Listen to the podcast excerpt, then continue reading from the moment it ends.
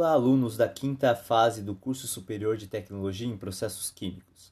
Aqui quem fala é o professor João Provese e esse material tem como objetivo apresentar a unidade curricular de Tecnologia de Alimentos.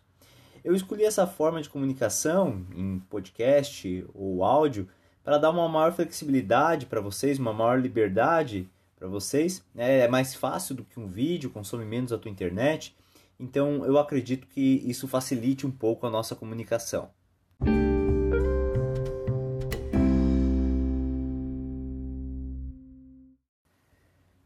Bom, vamos começar falando o que é tecnologia de alimentos. Né? Tecnologia de alimentos ela é a área que se preocupa em estudar e aplicar princípios, conhecimentos científicos em questões envolvendo segurança, envolvendo qualidade e envolvendo desenvolvimento de novos produtos alimentícios. É, se você acha que a tecnologia de alimentos está longe do teu dia a dia, você está redondamente enganado. Eu garanto para vocês que a maior parte dos alimentos que vocês consomem em casa, eles são resultado da aplicação de algum conhecimento da área de tecnologia de alimentos.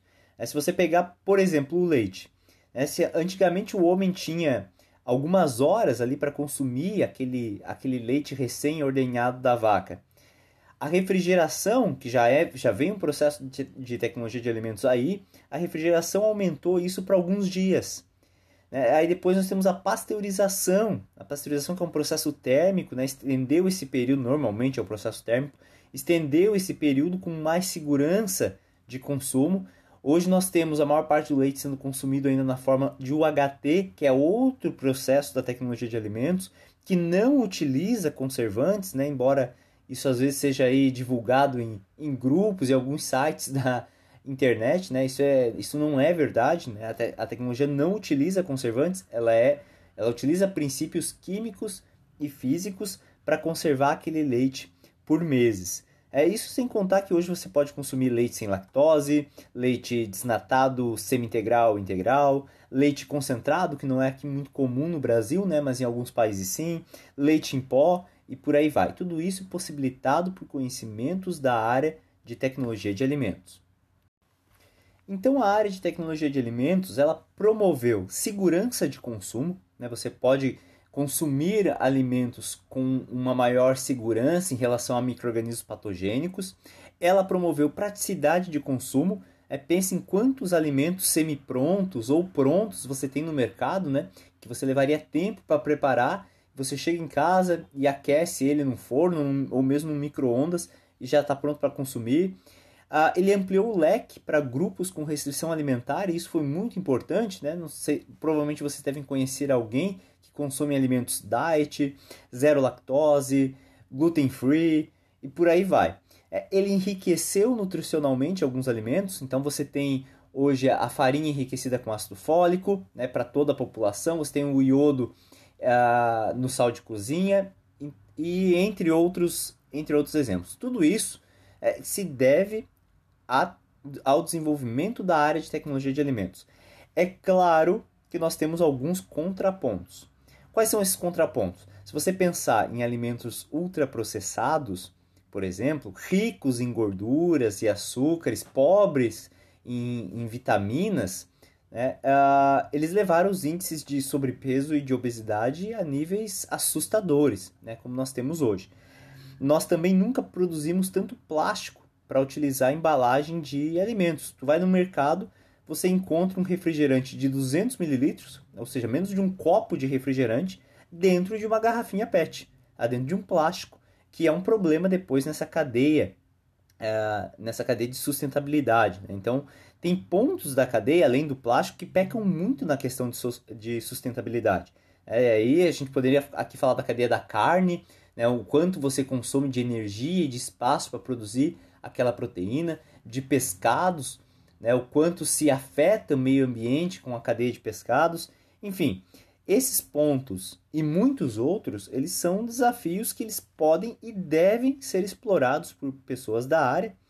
E, mas a ponta começa no consumidor. Né? Então, mesmo que você não vá trabalhar com alimentos depois, é, vocês podem pelo curso que vocês estão fazendo, mas mesmo que você não vá trabalhar, vocês são consumidores e cada produto que você compra no supermercado, você está mandando um recado para esse sistema. Né? Você está mandando um recado para o sistema de produção de alimentos.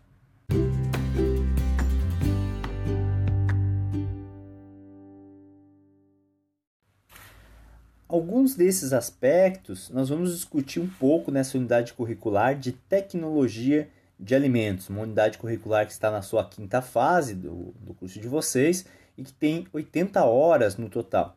Nós também vamos abordar as principais formas de processamento de alimentos de origem animal e vegetal. Então vamos falar um pouquinho do processamento do leite, carnes, de cereais e de frutas e hortaliças. O plano de ensino inteiro, na íntegra, está no SIGA-A.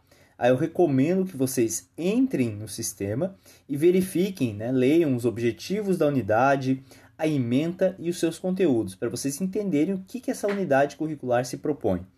Aqui nesse áudio eu gostaria de fazer um reforço em duas partes: na estratégia metodológica, em como que nós vamos atingir os objetivos e na avaliação, como é que você vai demonstrar que atingiu esses objetivos. Vamos começar pela estratégia.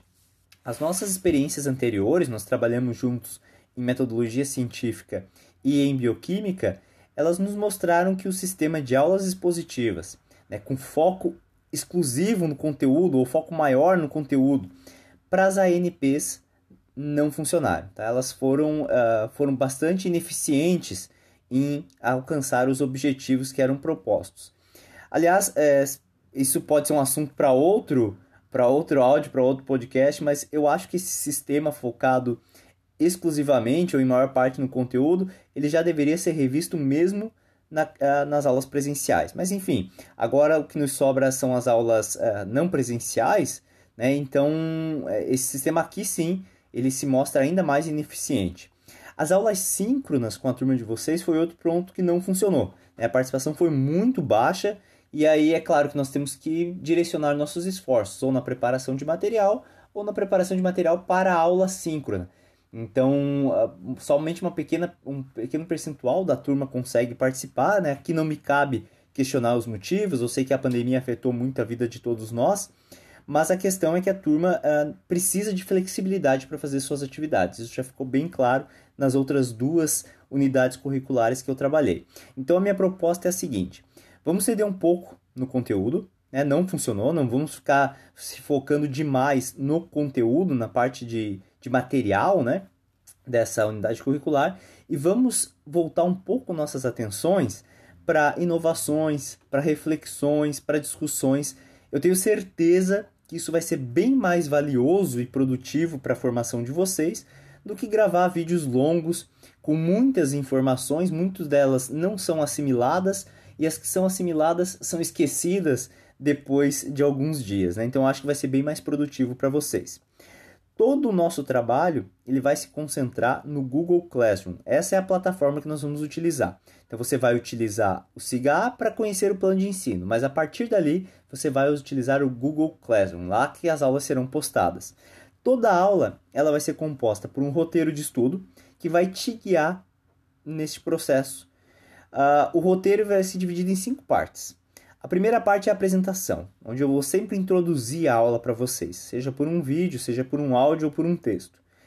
Na parte de conteúdo, nós vamos explorar um pouco os conhecimentos daquela aula. Né? Eu disse que nós não vamos focar somente em conteúdo, mas isso não significa que nós não precisaremos dar uma olhada também no material correspondente àquela aula. Então, sim, na parte do conteúdo nós vamos dar uma olhadinha neles.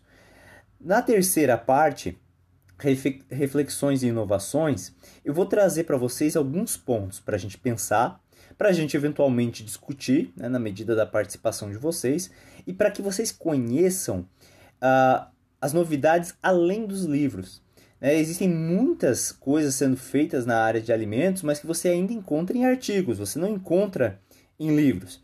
Então aqui nós vamos comentar um pouquinho sobre essas inovações. A quarta parte é a prática. E aqui eu vou sempre propor uma atividade para você desenvolver longe do computador ou do celular.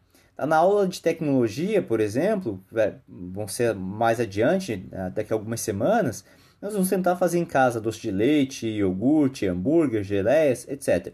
Não é o foco total da nossa disciplina, mas é uma maneira de a gente torná-la um pouquinho mais prática para você, mesmo não sendo presencial. E por fim, nós temos a quinta sessão, que é de avaliação, que é a atividade que você deve entregar naquela aula.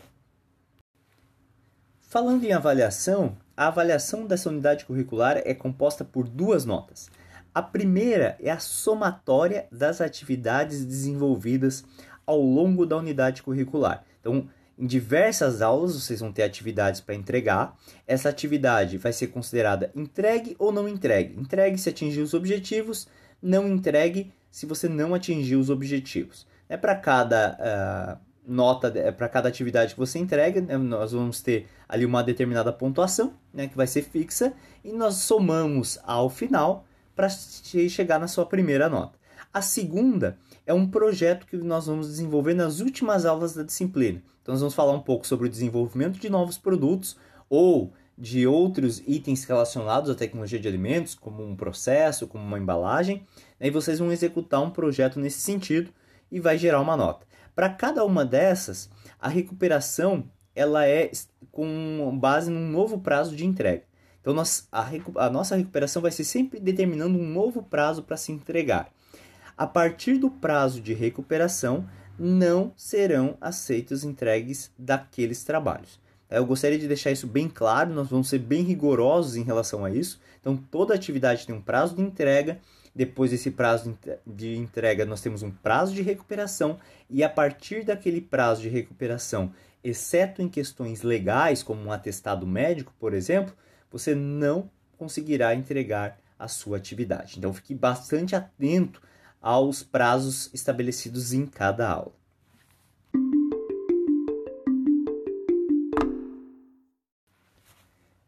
Qualquer dúvida, pessoal, vocês podem e devem me consultar via Google Classroom ou mesmo pelo WhatsApp, preferencialmente no próprio grupo da turma, porque muitas vezes a sua, a sua dúvida nem passou pela cabeça do colega, mas ao ele ver a resposta ele já vai conhecer aquela situação. Então, de preferência, ali pelo próprio grupo da turma. Como eu coloquei no texto de apresentação lá no SIGA eu garanto para vocês, eu dou a garantia que vocês, seguindo todas as propostas dessa unidade curricular, que ela vai valer a pena para a tua formação, mesmo estando na forma não presencial. Né? Nós todos gostaríamos de estar em sala de aula, mas mesmo na forma não presencial, se nós conseguirmos executar todas as atividades que vão ser propostas, eu tenho certeza que essa uh, unidade curricular vai valer, vai ter valido a pena para a formação de vocês. Só que isso também depende de vocês. Então, bora lá, bora se dedicar um pouquinho a essa unidade curricular que vai dar tudo certo. Um grande abraço para vocês e boa semana de trabalho.